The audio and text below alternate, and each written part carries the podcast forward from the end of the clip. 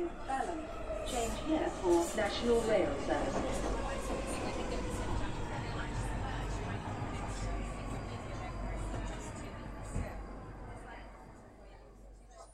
Și bine te-am regăsit în stația Londra. Eu sunt Manuel Cheța de la manuelcheța.ro iar tu asculti podcastul Un Român în Londra. Acesta este episodul 11, numit Diaspora, Votare și Sărbători de Iad. Ai auzit bine? Sunt sărbători de iad în Londra și nu sărbători de iarnă, da?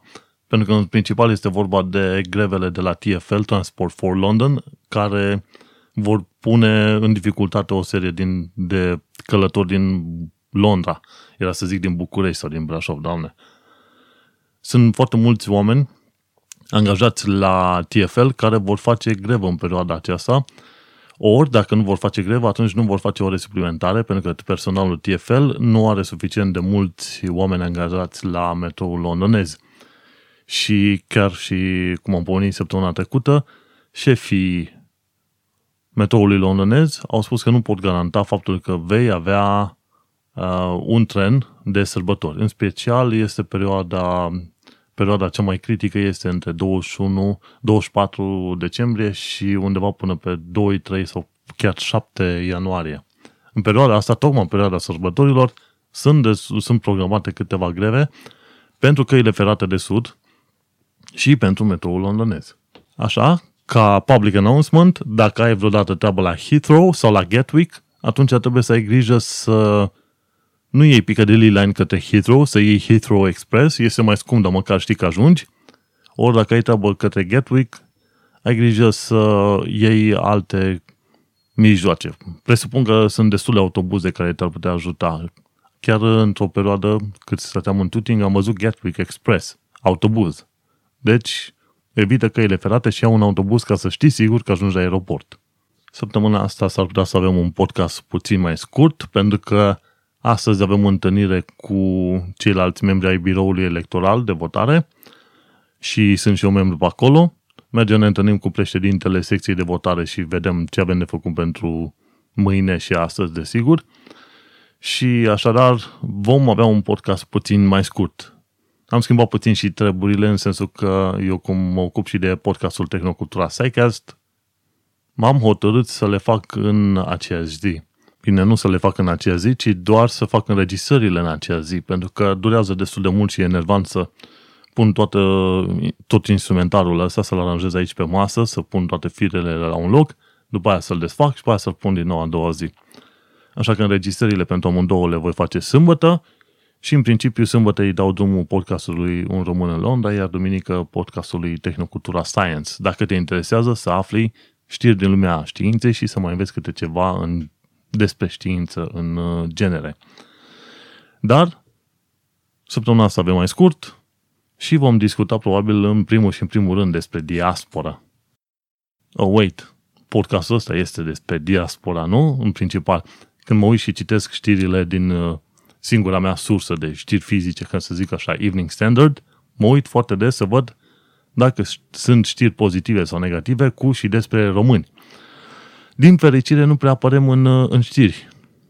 Și când au fost cazurile alea de mă, străini care au fost atacați de englezi, în acte din astea de xenofobie și rasism, etc., polonezii erau cap de listă. Românii încă deocamdată nu sunt o țintă evidentă și directă. Bine, mă gândesc că probabil ziare cum uh, sunt The Sun, Daily Mail și altele din alea de cancan, presupun, alea sunt niște ziare în stilul Antena 3, știi, un rahat mare. Presupun că alea întotdeauna vor găsi sau vor căuta motive să se lege donație sau alta, știi? Evening Standard este puțin mai, uh, mai reținut în a se face asemenea articole tâmpite și poate chiar inventate. Și discutăm de diaspora și acum mai știi cum au fost la alegerile celelalte, sunt destul de mulți care și-au pus speranța că diaspora va face, cum îi zice, va schimba puțin tel uh, outcome-ul sau rezultatul voturilor. Trebuie să ne gândim de că diaspora, toată diaspora este văzută ca un fel de extra județ, județul 43 de aia și zice uh, biroul de votare circumscripția 43 parcă ceva de genul ăsta. Și toate secțiile de votare din sănătate practic răspund în fața a circumscripției 43, care la rândul ei răspunde în fața biroului electoral uh, central și la rândul său în fața autorității electorale permanente sau ceva de genul ăsta. Și tocmai de aia românii din diaspora vor vota, de exemplu, pentru 1, 2, 3, câți oameni sunt acum în uh, Parlament și chiar dacă este un partid sau altul, în majoritate, procentajul efectiv nu este extraordinar de mare. Totuși, diaspora, dacă poate ajuta cu 1-2%, dacă ar fi să vină în uh, număr mare la votare, atunci 1-2% să știi că ar putea să însemne ceva. No. Și atunci, discutând de diaspora, nu, nu l-am ca subiect așa, să zicem, zi de zi sau emisiune de emisiune, însă mi-a atras atenția vreo cât o declarație de-a lui Dorin Lazar și al lui Oftim, Evidio Oftimie, Eftimie de la ICR Podcast, pot, unul dintre podcasturile mele preferate în română, după, bineînțeles, podcastul în român în Londra, și acolo ei discutau puțin despre diaspora, nu despre diaspora în principiu, ci despre faptul că oamenii românii care au plecat în uh, străinătate ar fi putut să stea liniștiți în România ca să-și facă, de exemplu, o carieră.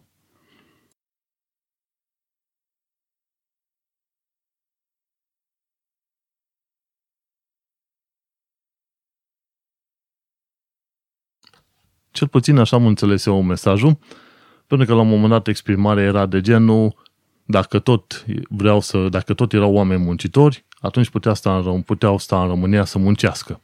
Dar aici discutăm probabil de o parte din, uh, dintre România care, să zicem, au plecat în, în România, nu vreau să muncească și când au plecat în străinătate s-au văzut nevoi să muncească pentru că altfel mureau de foame, n-aveau neamuri să-i ajute să-i întrețină. Dar uh, aici discutăm doar de un număr limitat de oameni. Majoritatea românilor care au plecat au plecat, bineînțeles, pentru că au vrut un salariu mai bun, niște bani mai buni și au uh, găsit locuri cât de cât mai bine plătite. Acum este discutabil cât de mult au stricat piața dincolo sau cât de mult nu au stricat piața dincolo, fiind cazul, de exemplu, ca Italia, în care români s-au dus și au acceptat uh, să muncească pentru mai puțin decât erau plătiți uh, imigranți din Africa, de exemplu, pentru tot felul de joburi. Chestia asta am citit undeva pe știrile ProTV la România Te Iubesc atunci când s-a discutat despre românii sclavi din Sicilia. Și atunci fiind discutându-se clar despre cazul din Sicilia, o serie de românți s-au dus, au lucrat acolo pe bani mai puțin decât erau plătiți africani, știi? Și atunci în sensul ăla putea zice că în anumite locuri românii s-au dus și au secat piața. Dar asta nu înseamnă că nu au fost muncitori. Înțelegi? Pentru că la cât de nasoală situația a fost și nici acum nu e cel mai roz în România, îți dai seama că orice salariu mai bun decât în România este ceva mai bun. Și atunci, când uh, foamea te lovește, când datoriile și băncile te bat în cap, te duci și faci și e o decizie. Nu întotdeauna cea mai bună, să zicem, dar e o decizie să te duci în sănătate să lucrezi. Și atunci, desigur, te bucuri de un salariu puțin cel mai mare, în funcție de situație. Dar de obicei, și cel mai prost salariu în străinătate însemna cel puțin 2-3 salarii din România. Plăteai o chirie, dar până la urmă mai rămâne, să zicem, cu măcar un salariu din România, dar curat în buzunar, știi? Și despre oamenii ăia vreau să vorbesc, în principal este vorba de faptul că acești oameni, în mare majoritate, erau și ei muncitori acasă în România și s-au dus în sănătate pentru a face un bani mai bun. Nu cum zice Dorin că au descoperit hărnicia în sănătate. Pentru că, sincer, la un moment dat te gândești și e vorba și de salariu, știi? Dacă tu, consider, tu descoperi că ești recompensat pe măsura efortului tău, bineînțeles, ar putea să depui un efort puțin mai mare în ceea ce faci în munca ta. Dar asta este doar o anumită părere. Așa că, îi zic lui Dorin, Dorin oficial, dacă au fost cazuri care n-au vrut să muncească în România sau au văzut nevoie să muncească în sănătate, e bine, alea sunt mai puține. În principal, majoritatea românilor au plecat pentru că sunt muncitori și pentru că au vrut să aibă un salariu mai bun. Să nu uităm că anual românii trimit unde? Între 1, 2 și 5 miliarde de euro în România. Era o statistică, nu o găsesc în momentul de față. pentru că mi-e lene să scriu pe Google, da? Tocmai de aia și mă simt presat puțin de timp. Dar în principiu românii trimit câteva miliarde de euro anual în România. Și dacă stăm să ne uităm, dacă nu erau muncitori, nu trimiteau banii aia. Și uite-te că banii aia, miliardele alea trimise anual, cumulat, au însemnat ceva pentru întreaga țară. La un moment dat și mi se pare că și un anumit politician recunoștea faptul că um, România a fost salvată de faptul că s-au trimis bani în țară din sănătate. Așa că, în principiu, de diaspora nu pot să zic decât de bine. Sunt cazuri și cazuri, dar în mare parte românul plecat dincolo este muncitor. Și felicitări lui că a avut curajul să facă un pas ca asta și cu atât mai bine felicitări lui că trimite bani spre casă, învață ce face în sănătate sau cum, cum vede el în sănătate că sunt lucrurile, vine acasă să-și face o casă, poate își deschide o afacere și o parte din români cu o mentalitate schimbată vin și încercă să schimbe mentalitatea românilor de acasă. Desigur, am întâlnit și români proști care prost se duc, prost se întorc, numai cu mai mulți bani, dar uh, ale, alea sunt cazuri, să zicem, o minoritate. Episodul ăsta de podcast l-ai putea și numi cumva în, uh, în apărarea diasporei, ca să zic așa. Dar uite-te că acum urmează perioada de votare, presupun că diaspora se va mobiliza destul de bine, Aștept să văd uh, niște procente destul de măricele, însă vom vedea care este treaba. Adevărul este că mâine este 11 decembrie 2016, sunt alegerile parlamentare. Astăzi și mâine nu se face niciun fel de propagandă politică, etică și așa mai departe. Campania electorală s-a terminat ieri și eu sunt ca reprezentant în uh, secția de la Stratford, de exemplu, și o să mă duc și să am o zi foarte excelentă, ca să zic așa, pentru că e prima oară când mă implic în procesul de votare mai mult decât să dau un singur vot. Și practic ca reprezentant va trebui să mă duc acolo, să fiu cel care în uh, timpul zilei ajută la înmânarea buletinului de vot celor care vin să voteze, să-i dau ștampile și așa mai departe. O, o zi întreagă face asta, de la 7 dimineața până la 9 seara. O să fie o duminică de iad, ca să zic așa, din punct de vedere al efortului. După aia seara iarăși vom petrece ceva ore bune cu număratul și poate la 12, 1, 2, 3, 4, 5, 6 dimineața ne vom întoarce fiecare la casele lor să vedem cum este treaba. Frica cea mai mare, desigur, este cea de fraudă. Știi, când te duci să vezi, nu știi la ce să te uiți, cum să faci treaba. În principiu, președinții de secții de votare au luat legătura cu reprezentanții. Sunt într-un grup în care se discută de diaspora din Italia, Spania, Franța, Belgia, UK și așa mai departe. Și președinții de votare, ei fiind aleși independent de partide politice, uh, s-au, s-au comportat frumos, discută cu, frumos cu oamenii, i-au invitat la întâlniri și vedem mai departe cum, uh, cum va fi treaba când, în aproximativ vreo două ore și ceva când trebuie să plec. Și am să mă duc, am să votez. Pentru UK, ca să se știe foarte bine, sunt uh, următoarele situații legate de vot. Și anume, votul începe la 7 dimineața, se termină la 9 seara. Dacă ești leneș, și nu te-ai gândit că trebuie să te duci să votezi cât mai repede în timpul zilei, după ora 9 seara nu se poate vota. E ilegal. Dacă, lasă, dacă președintele secției de votare lasă oamenii înăuntru după ora 9 seara, el riscă să facă închisoare pe chestia asta, știi? Și atunci toți oamenii ar trebui să facă cumva să se grăbească, să vină înainte de, de 9 seara ar fi de preferat să vină de dimineața, când toată lumea este mai voioasă, decât să lase chestia asta, las că am timp. Pentru că de obicei, a, când zici că ai timp, ajungi seara târziu și uite că nu mai ai timp. După care încep să te super că, uite-te că nu, nu te lasă în secția de votare după ora 9. După aia mai e o altă chestie. Dacă ești român rezident, practic nu ți-ai făcut un domiciliu stabil în, în Anglia, respectiv domiciliu stabil însemnând că ai o un fel de autocolan pus pe pașaport care să spună că ai domiciliu stabilit de către primăriile locale de aici, în principiu ești, ai reședință. Se consideră că ai reședință aici.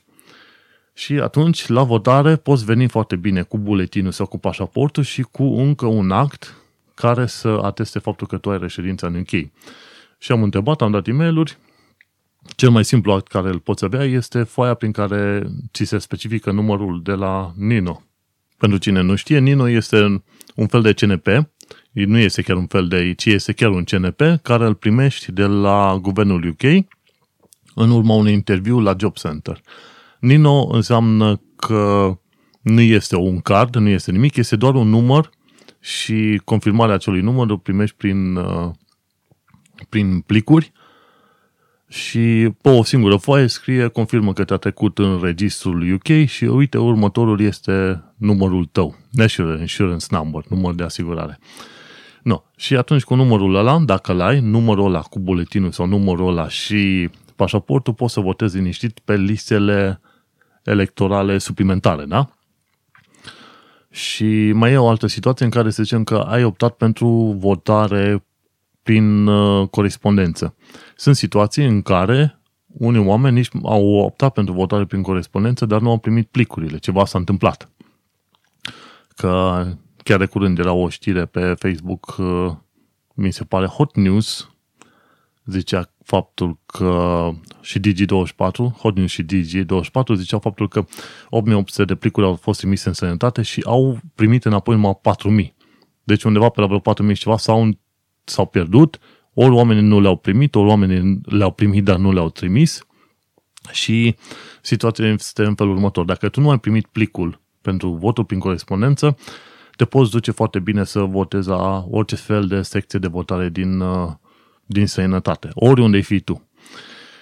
Uh, și atunci, dacă nu ai primit plicul, dacă ai primit plicul și ai, cum, și ai semnat de primire, atunci nu mai poți vota la, la secțiile de, la niciun fel de secție de votare, se consideră că plicul ăla l-ai trimis. Și mai altă situație, să zicem că tu ai reședința în UK, uh, dar te duci, să zicem, în Germania sau în Franța, în, uh, sau ieși în Germania sau în Franța pentru vari motive, că ai vrut să prinzi fluturi, nu contează.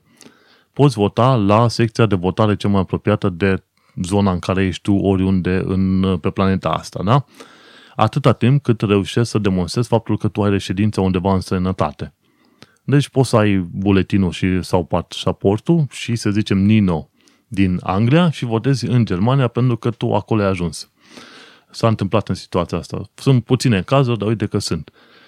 Ce e important de știut este faptul că se, fiecare secție de votare va avea o tabletă și un dispozitiv special de citire a cărților de identitate și când ai buletinul, ți se citesc datele de pe buletin și în mod automat se verifică dacă ai mai votat în altă parte sau nu. Așadar, în felul ăsta se pot uh, preveni foarte multe tentative de fraudă. Și revenit la, revenind la votul din diaspora. Între 7 și 9 seara, ora locală, ora țării în care ești, după care trebuie să ai grijă să ai ori buletin, ori pașaport, plus un act care să arate faptul că tu ai reședința în, uh, în țara respectivă. Actul respectiv poate să fie Nino, cum este în Anglia, după aia mai poți să ai uh, contractul de muncă, poți să ai payslip-ul de la muncă, ce primești tu, pe care primești salariu, acolo este și Nino, poți să ai, de exemplu, scrisoare medicală și mi se pare un contract de închiriere care să fie avizat cumva la primărie, cel mai fi alte chestii, factură pe numele tău care o primești, tot felul de chestii care practic sunt însumate în proof of address, ca, ca idee, știi? și Nino, desigur. Și dacă ai votat și ai optat pentru votul prin corespondență și n-ai primit plicul, poți să votezi foarte bine. La un moment dat se va spune că va trebui să se facă un proces verbal pentru chestia asta, pentru că încă nu se poate verifica faptul că un plic a fost trimis sau n-a fost trimis, decât probabil după ora 21 când încep plicurile să fie deschise. Și cam în felul ăsta diaspora poate să voteze. Aștept să vină mulți oameni în număr mare și deși apatia este destul de măricică, sper să vină oamenii măcar să voteze pentru orice ar vota, dar măcar să se gândească la faptul că ar putea face o diferență. Un singur vot ar putea face diferența. Bun, și acum cred că am putea să trecem încet încetul la știri și la diverse comentarii legate de ce s-a mai întâmplat în Londra în uh, ultima săptămână, da? Și atunci, luni am aflat că în Islington, tot felul, de, tot felul de afaceri a fost distruse practic la propriu de o inundație foarte mare, unde o țeavă de diametru de un metru a, s-a spart. Și ce s-a întâmplat? Străzile au fost inundate, toată lumea care a avut uh, shop-uri și magazine la parter sau la demisol au fost inundați, ci că pagubele au fost undeva la peste 50 de milioane de lire. Dacă oamenii n-au fost asigurați, e game over. Și mă aștept ca unii să nu fie asigurați, pentru că în UK se fac multe chestii la Andala. Și ce s-a întâmplat? Ideea este că țeava respectivă a, s-a spart uh, de vreo 3 ori în ultimii 5 sau 10 ani de zile. Nu mai știu unde am citit chestia asta. Și uite că se întâmplă și pe aici. Într-adevăr, în, uh, în Londra sunt foarte multe reparații în momentul de față și la străzi, de exemplu, dacă stai să te uiți în vreo 8.000 și ceva de puncte în care se fac reparații în Londra în momentul de față. O să vedem o știre mai încolo. Și sunt multe chestii care ar trebui schimbate. Londra este practic un, o, nu un oraș, e o metropolă într-adevăr, dar este practic o țară de sine sătătoare. Și la multele milioane de oameni care sunt aici, 8,59 milioane, care stau permanent, da? Pentru că ziua mai vin din zona, din, din uh, orașele din jur să lucreze și practic populația Londrei ajunge la vreo 15 milioane pe, pe timp de zi. Și uite-te că ce s-a întâmplat, ci că la 4 dimineața pe Upper Street în Islington, țeava s-a spart, știi, și atunci o zonă de vreo 500 de metri a fost, o, o zonă de 500 de metri de, de, de pe strada respectivă a fost uh, blocată. Și oamenii au fost inundați și ziceau la un moment dat de povești horror. Bine, nu știu dacă ai putea să le numești altfel, dacă la ora 4 dimineața descoperi că o stradă în care e departe de mare, vezi că apa crește și ajungi să te neci în camera ta, în patul tău, fiind la demisol, de exemplu. În fine, poveștile în sine le lasă poate, ideea e că se întâmplă asemenea lucruri. Chiar și Vali Petcu pe zoso.ro scria că în, mi se pare în București sau în ce oraș s-a spart o țeavă din asta de apă și a trebuit să facă ea găuri în vreo 3-4 locuri în strada aia să-și dea seama pe unde să se ducă să repare țeava. Asemenea lucruri se întâmplă și pe la case mai mari, așa că nu trebuie să ne mire.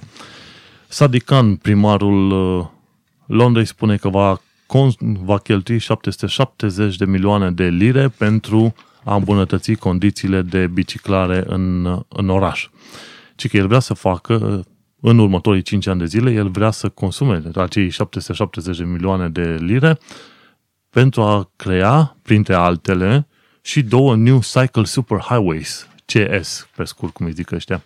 Și, practic, să creeze, ei zic Super Highways, dar uh, dacă te uiți la ce, au, uh, ce piste de biciclete au uh, cei din Olanda, e, te, te apucă râsul. Super Highways în în uh, Olanda ar însemna că ai avea 10 linii de biciclete pe un sens, știi? Nu cum e acum. Superhighways, ce am văzut aici în Londra, este, sunt pur și simplu benzi. Benzi late de un metru jumate de biciclete. Atât.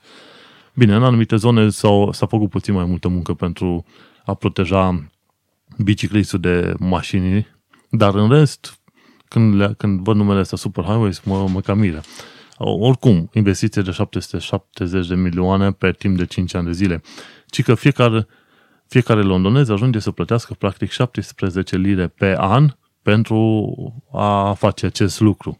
Și ci că asemenea cost de 17 lire pe an este cam la același nivel cu cel din Olanda sau Danemarca, de exemplu, știi? Și vor să facă în așa fel încât în 2025 1,5 milioane de oameni să folosească zilnic bicicleta. Ar însemna ceva. Pentru că acum majoritatea sunt fie cu metrou, fie sunt cu, cu mașina personală. Și de unde ajungem uh, la o legătură foarte bună cu mașinile oamenilor și anume zice Leave your car at home to help cut smog. smog. Deci, practic, lasă-ți mașina acasă ca să nu mai avem smog în oraș. Și asta e adevărul. Vin mulți oameni și eu uit, sunt o tonă de oameni pe aici care au mașini alea, niște hârburi care se rup în bucăți imediat, merg cu mașina. Nu au nevoie toți să meargă cu mașina. De ce merg toți cu mașina? De unde e ideea asta? Cred că numai la rămâne așa, dar adevărul e că Londra fiind cosmopolită, toată lumea consideră că trebuie să aibă o mașină, ceea ce e o prostie, știi? Pe de altă parte, când te duci cu linia jubilei și vezi că are întârzieri foarte mari și nu e sigur că ajungi la timp la muncă, te mai și gândești, poate ar trebui să-ți iei o mașină, știi? Dar dacă ți o mașină, de ce nu ți una electrică? De ce? Pentru că e scumpă și tu ești un om sărac și îți cumperi un hârb ordinar de 500-700 de lire care pufăie, pra, pufăie foarte bine și intoxici orașul. Pentru că așa spune, lasă-ți mașina acasă ca să nu ne mai intoxici. Ce se întâmplă, spun uh, experții de la King's College London, spun că o bună parte din smogul care l-am avut și particulele astea uh, nocive, numite particulate matter, matter 10, particulate matter, matter 2.5, nu știu exact ce sunt, o să văd, să verific o dată, au spus că o bună parte dintre astea vin și din zona Franței, din zona Parisului.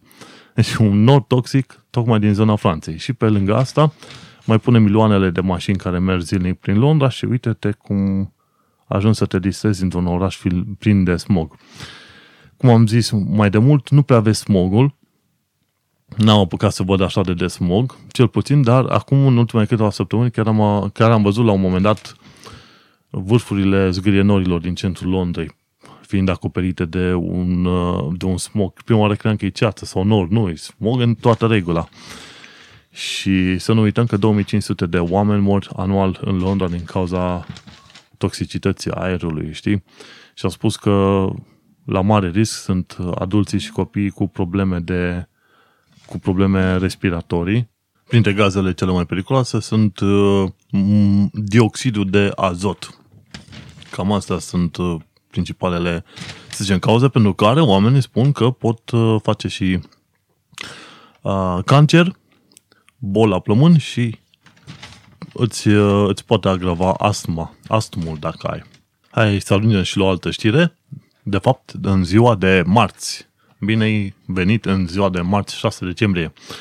Și ce? The Isle of Fog. În mod normal, îi se zice Isle of Dogs. Isle of Dogs. Cam în zona asta în care sunt eu, de la Canary Wharf în jos. Isle of Dogs este chiar zona din uh, Londra unde Tamisa face un U. Un U foarte clar. Și atunci aia e zona cea mai ușor de recunoscut de pe harta Londrei. Și zice The Isle of, Dog, of Fog, pardon. Și este vorba că anumite zboruri au avut probleme de la City Airport, undeva mai la dreapta de Canary Wharf, dincolo la vreo un kilometru și jumătate înspre est, este City Airport și au avut probleme pentru că a fost, fogul era, fogul, ceața era atât de mare în zona Canary Wharf, încât avioanele nu puteau vedea dacă intră în, în astea cum se numesc, în zgârienorii din Canary Wharf. Pentru că zgârienorii din Canary Wharf sunt destul de mari, nu știu, undeva, ar trebui să aibă undeva pe la vreo 40-50 de etaje, destul de măricii. Și Isle of Fog. Din când în când se întâmplă treaba asta.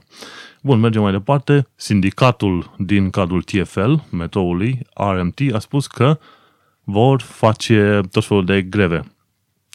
Cei de la căile ferate de sud au anunțat, Southern Railway, zic că 1100 de trenuri au, avut, au fost tăiate, au fost anulate și, desigur, oamenii n-au mai putut să ajungă la muncă sau la unde aveau ei de mers acolo, știi?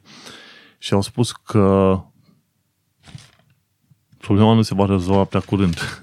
nu se va rezolva prea curând. Vai de oamenii de acolo, știi? Pentru că Southern are, de exemplu, 2284 de trenuri și 1100 de trenuri n-au mers. Groaznic. Groaznic ce se întâmplă. După aia mai avem cei de la RMT, sindicatul din uh, metroul londonez, și au spus că vor începe să blocheze activitățile în anumite stații. Și au anumite stații care au avut probleme. E Brighton și Gatwick Express au avut probleme cu întârzieri destul de mari. După aia, la un moment dat am dat de o statistică foarte interesantă și spun că în timp de 8 ani de zile, pe, cât a fost Boris Johnson primar, 32.212 zile au fost pierdute în urma grevelor. 32.212 zile, știi?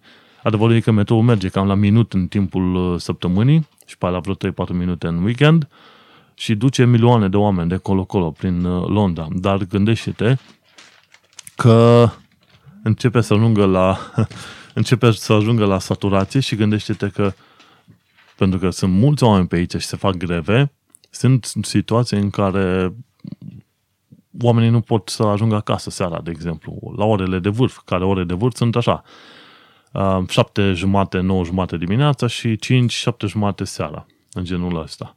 Repet, dacă ai treabă să ajungi la aeroportul Gatwick, ia autobuzul și dacă ai treabă să ajungi la aeroportul Heathrow, nu lua Piccadilly, ia Heathrow Express. Și aici iarăși o știre destul de proastă. Este vorba de faptul că undeva prin sudul Londrei, un individ urmă, a urmărit femeile și a încercat să le violeze. Când aud tot felul de știri din astea cu femei atacate, de cele mai multe ori se aud cu știri din zona sudului Londrei. Și tot pe la ore din asta, fie 1-2 noapte, fie 6 dimineața, 6 spre 7 dimineața, știi? Și au fost, uh, și totul s-a întâmplat în perioada, cum îi zice, în, uh, pe o rază de 4 mile. 4 mile însemnând undeva pe la vreo 5-6 km. Bine, o rază de 5-6 km înseamnă destul de mult, practic, da? Acoperă bună parte din sudul Londrei cu ocazia asta, știi? Și, de exemplu, a, o femeie a fost atacată undeva în zona Commercial Way, în Peckham, la, între 1 și 2, a fost lovită și pe aia a reușit să scape, după aia mai e în, tot în Peckham, dar în Hanover Park, între 6 și 7 dimineața, știi? Și mi se pare că se oferă inclusiv o recompensă de 20.000 de lire pentru informații care duc la arestarea individului, știi? O bună parte din indivizii ăștia care fac tot felul de mizerii de genul violurilor sunt uh, afganistani sau pakistanezi, dar în principiu afganistani. Cumva Pakistanul și India au, să zicem, o înțelegere cu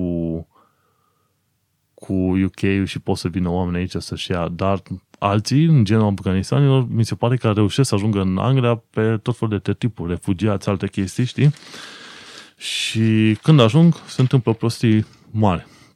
A fost, uh, nu, n-a zice că toți afganistanii, dar uite că se întâmplă. În tot felul de cazuri astea, indivizii au fost afganistani. Chiar și în uh, sudul Germaniei, la un moment dat, un afganistan de 17 ani a violat o fată de 16 ani și fata era fica unui fi, o fica unui, ce era la parlamentar german, ceva, destul de măricel oricum, știi? Nu. No. Și îți dai seama, din Germania am ajuns și prin UK și așa mai departe. Cam asta a fost știrea de, de marți. Adevărul e că indivizi din genul ăluia pot să primească și vor primi destul de mulți ani de zile în închisoare când vor fi prinși.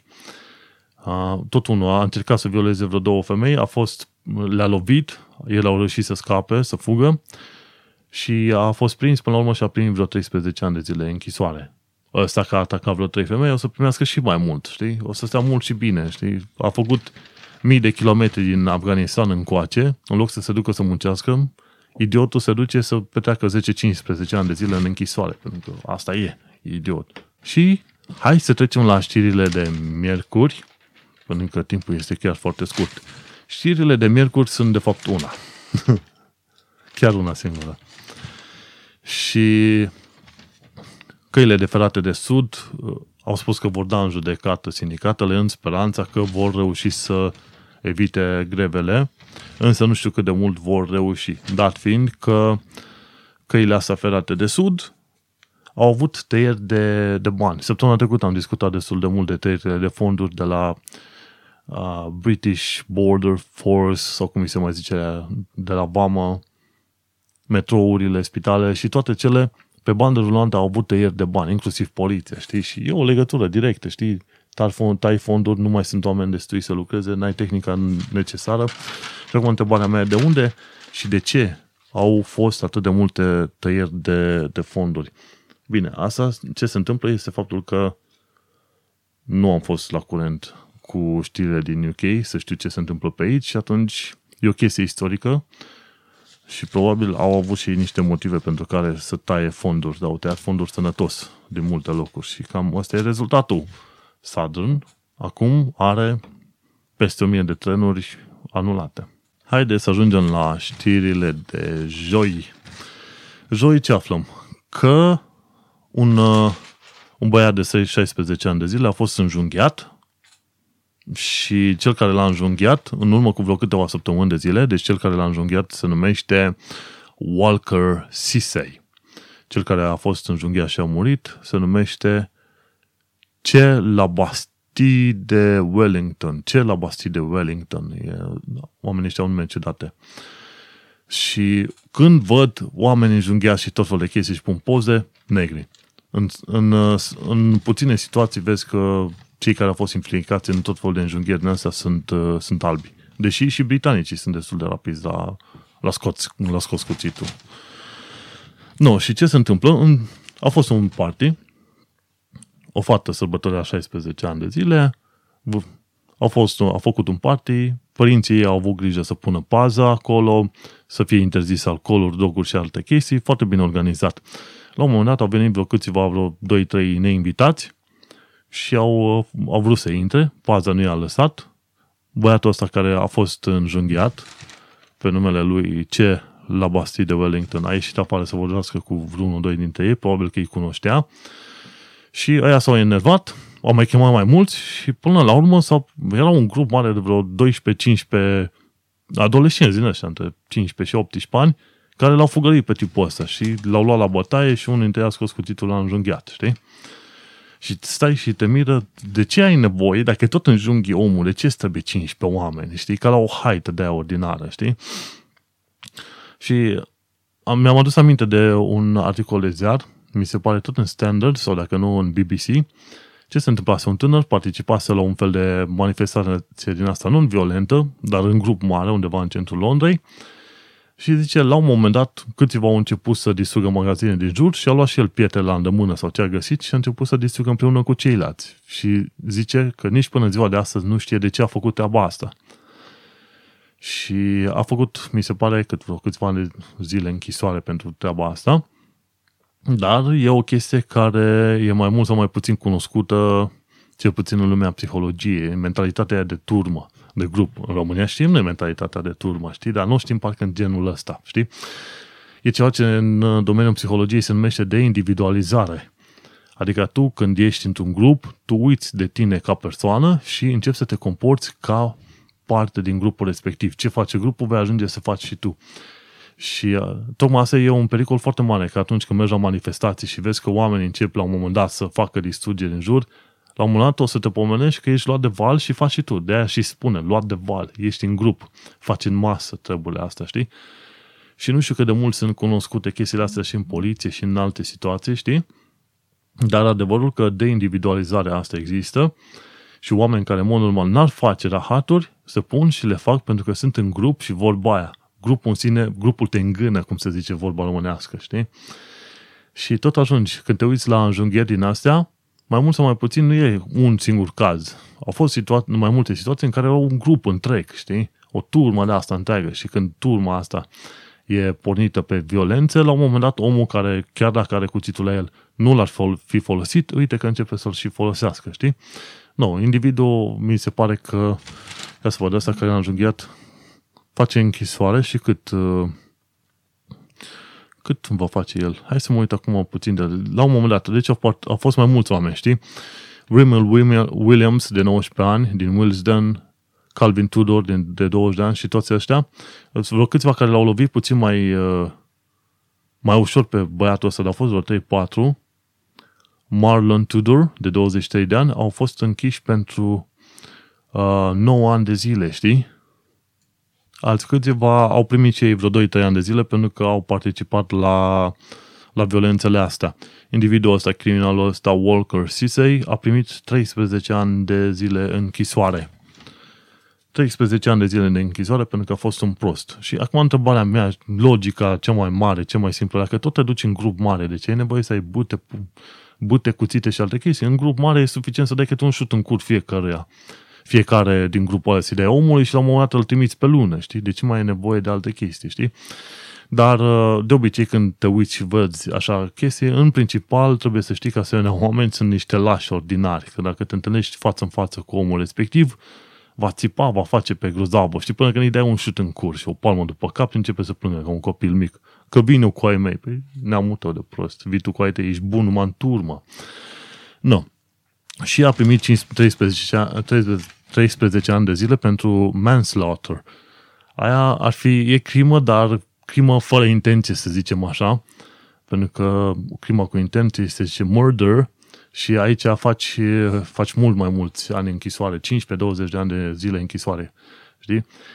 Și au stabilit că este manslaughter pentru că omul, individul ăsta l-a înjunghiat pe băiat, n-a fost intenția lui directă și nu s-a dus cu intenția de a-l omorâ acolo, cel puțin așa au descoperit ăștia, că n-a fost o intenție directă de a-l omorâ, dar în schimb a, a făcut anumite acțiuni care au dus la moartea omului și de atunci, făcând chestiile alea, se numește manslaughter. De aveți și la tot felul de a, știri din uh, SUA în care oameni fac închisoare în urma accidentelor, deci cineva cu mașina a bușit pe altcineva și el a murit, tot pentru manslaughter, nu pentru murder, deși rezultatul final e același, dar se uită la intenții, știi, din punct de vedere juridic este o diferență, știi? No, și prostul satului face 13 ani de zile, de ce? Pentru că în loc să-și dea seama de o chestie simplă de psihologie, asta mentalitatea asta de turmă, în loc să iasă din grup, că de aia ți se și spune, ieși din grup, în loc să iasă din grup, prefera să stea în grup să se, și să acționeze ca grupul. Și o să putezească mult și bine acolo, pentru că merită. Bun, o știre mai pozitivă pentru ziua de joi este Geeks will inherit the city. Și aici este vorba în special de faptul că tot felul de oameni care lucrează în sectorul financiar și au un salariu bunicel, lucrează mult, dar au un salariu bunicel, încep să se orienteze mai mult către zona de tehnologie IT, în special creare de aplicații, de exemplu, știi? Și oamenii pleacă de la 80 de ore pe 60, 70, 80 de ore lucrate în uh, bănci la 30-40 de ore lucrate în IT și unde au o viață mult mai bună. City of London, care este zona centrală din Londra, caută să atragă tot felul de firme din astea în, în zona Square Mile, așa este zice, Square Mile. Și în zona Moorgate, Shoreditch, Square Mile, în zona aia. Practic în centrul Londrei, firmele de, de IT sunt invitate de autorități să-și creeze acolo centre. De fapt, Deliveroo și Amazon au, au centre chiar în mijlocul Londrei, ca să zic așa, știi? Și cineva care lucrează în recruitment, numit Hazel Malher, spune că e un exod. Oameni care pleacă de la bănci și se duc în, în munca de, de IT și în genere se duc înspre startup. Startup-uri care fiind firme micuțe cu vârsta până la 4 ani de zile. Alea sunt numite startup-uri, știi? Sincer, în domeniul web developmentului, dacă vrei să înveți tot felul de tehnologii și să lucrezi de nebun, așa, și să nu ai o viață prea calmă, te duci și lucrezi în startup-uri. Și vei, uh, vei descoperi că înveți multe și vei avea, să zicem, uh, și satisfacția că ai participat la câteva proiecte foarte interesante. Eu, până în alta, când am venit anul trecut, am avut baptea că m-am angajat la o firmă destul de măricică, unde, sincer, munca de development este foarte, foarte mică, în schimb, salariul este mai mare decât la un startup. Și atunci stai și alegi și te uiți. În genere, după ce te angajezi la o firmă, fiind nou venit, cel puțin în IT, dacă stai unul sau doi ani de zile, asta dă bine în, în, în CV, după care poți să pleci liniștit dacă ți se pare că ai găsit un loc mai bun în altă parte, știi? Și să continuăm și zicea la un moment dat tehnologie versus bănci. Și salariul de începător la Goldman Sachs în bănci este 35.000-40.000 pe 35-40.000 pe an. Ceea ce înseamnă că este, este undeva peste salariul mediu pe UK și 36 de mii este chiar salariul mediu pe Londra, știi? 35-40 de mii, deci încep cu un salariu mediu din, uh, după ce ai terminat facultatea, știi? Dar dacă lucrezi ca software engineer la Google, e 60 de mii pe an. Ceea ce e binișor, chiar binișor. Știi? În bănci se câștigă cei care au ceva senioritate, câțiva ani de zile, pot să câștige și liniști și 500 de mii de lire pe an în tehnologie, în firmele de tehnologie, CEO poate câștiga undeva până la 100 de mii pe an, 100 de mii de lire, da? Și ban- cei care lucrează în, la bănci, ci că average working hours a week for a banker, 80. Average weekly hours in tech, 45, știi? Sunt, într-adevăr, salarii mai micuțe în, în tehnologie, dar oamenii preferă să meargă acolo pentru că probabil le pune mai mult minte la cap, și la minte la lucru și au, să zicem, ceva mai multă libertate. Și cam asta au fost știrile de joi. Haideți să discutăm de știrile de vineri, 9 de decembrie 2016. Trebuie să fac o mărturisire și anume faptul că eu urmăresc Evening Standard și versiunea digitală, mai ales pentru că sunt înscris prin Feedly și de acolo găsesc știrile zi de zi dacă vreau să mă uit. Însă, pentru formatul podcastului prefer să mențin ziarul fizic și cu ocazia asta a, să zicem că e o chestie mai unicată. Te întorci puțin, să zicem, la, la ziarele fizice, deși știrile le găsești și pe internet. Dar adevărul e că probabil că îmi și place cum sună ziarele, știi? Auzi? Bun, să mergem mai departe. Prima știre de vineri, interesant așa, ci că traficul din Londra este blocat. Și aici ajungem în punctul în care viteza medie în centrul Londrei este de 7,8 mile pe oră, adică 12-13 km pe oră. Dacă stau și mă agit, eu cred că merg mai repede decât, uh, decât mașinile la viteza asta, nu? Fac cât? Într-o oră și 10 minute fac 7 km, deci cam pe acolo suntem. Și dacă ai treabă, să zicem, dintr-o parte în alta a Londrei, caută să mergi pe centuri. Niciun caz să nu treci prin Londra. Dar mă gândesc că cine e șofer de minim câteva săptămâni sau luni, știe treaba asta. Dacă nu știe, atunci e șofer degeaba. Bun, mergem mai departe. Se conseiește, acum problema este că în următorii patru ani de zile se conseiește un fel de super canal, chiar sub râul Tamisa, care, sub care super canal costă undeva vreo 4,2 miliarde de lire și supercanalul ăla uh, va fi folosit pentru a curăța apa din Tamisa, pentru că sunt tot felul de locuri în care uh, deșeurile sunt aruncate direct în Tamisa. Așadar, dacă ți se spune să nu faci baie în Tamisa, e pe bună dreptate pentru că Tamisa nu este un, uh, un râu curat. Nu faci baie și nu bei apă, nu noți și cred că nici măcar nu ai ce căuta să pescuiești în Tamisa. Așa, și mergem mai departe. Și că 7,8 mile e viteză în scădere față de anul trecut cât era 8,1 mile. În Londra sunt, în Greater London de fapt, o să explic imediat, sunt 8146 de lucrări la pe străzi, cu 900 mai multe decât anul trecut.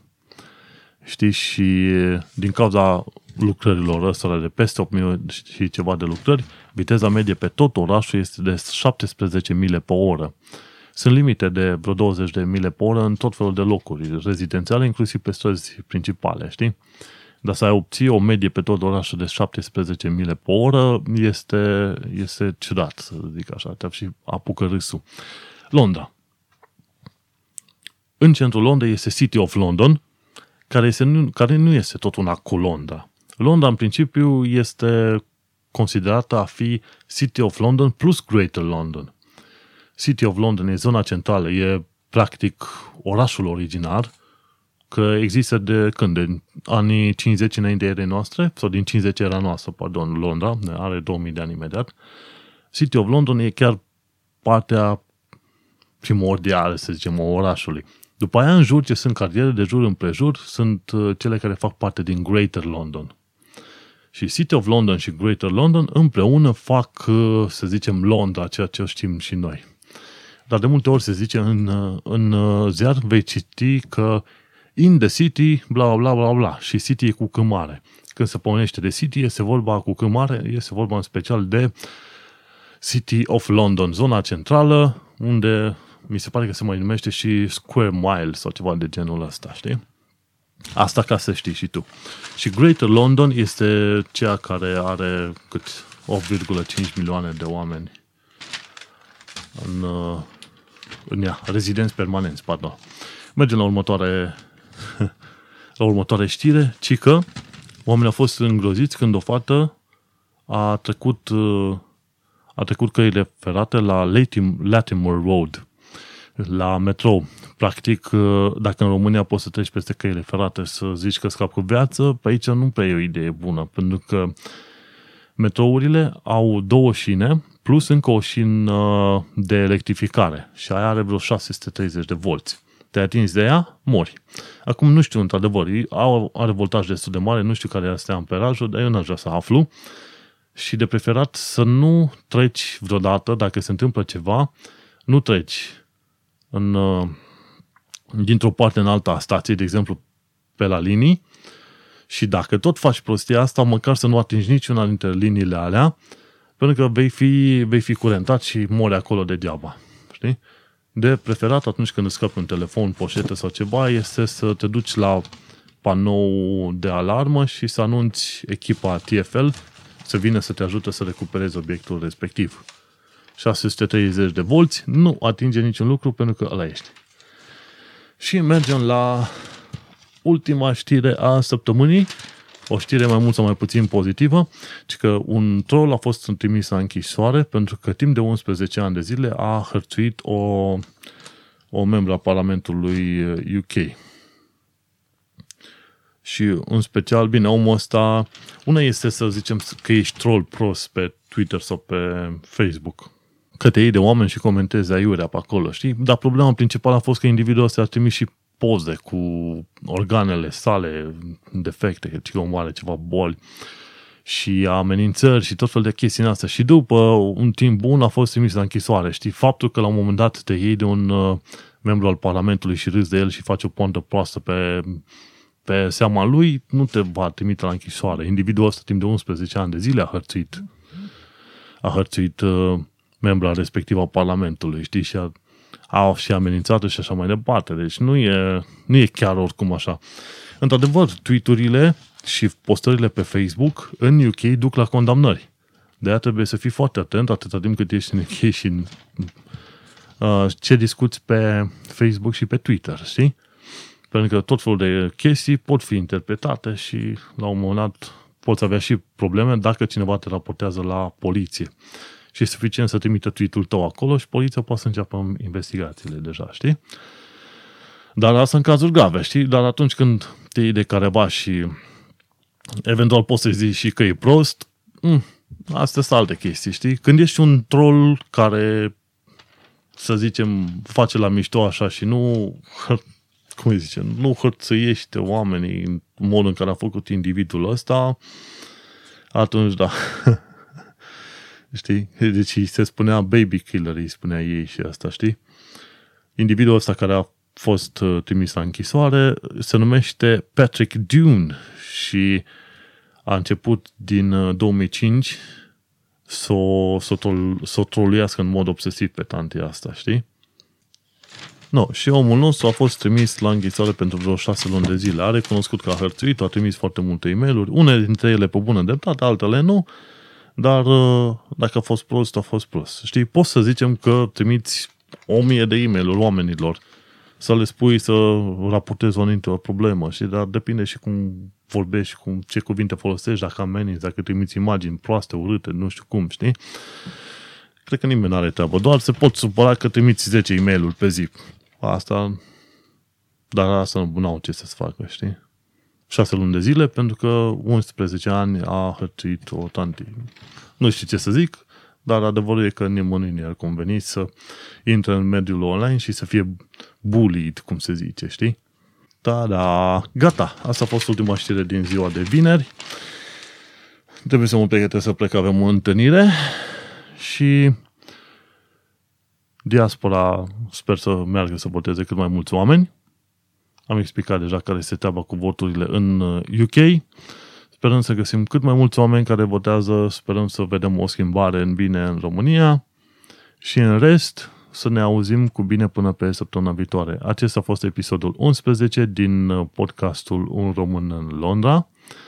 Am discutat despre diaspora, votare și sărbători de iad. Ai grijă cum mergi cu metroul de sărbători.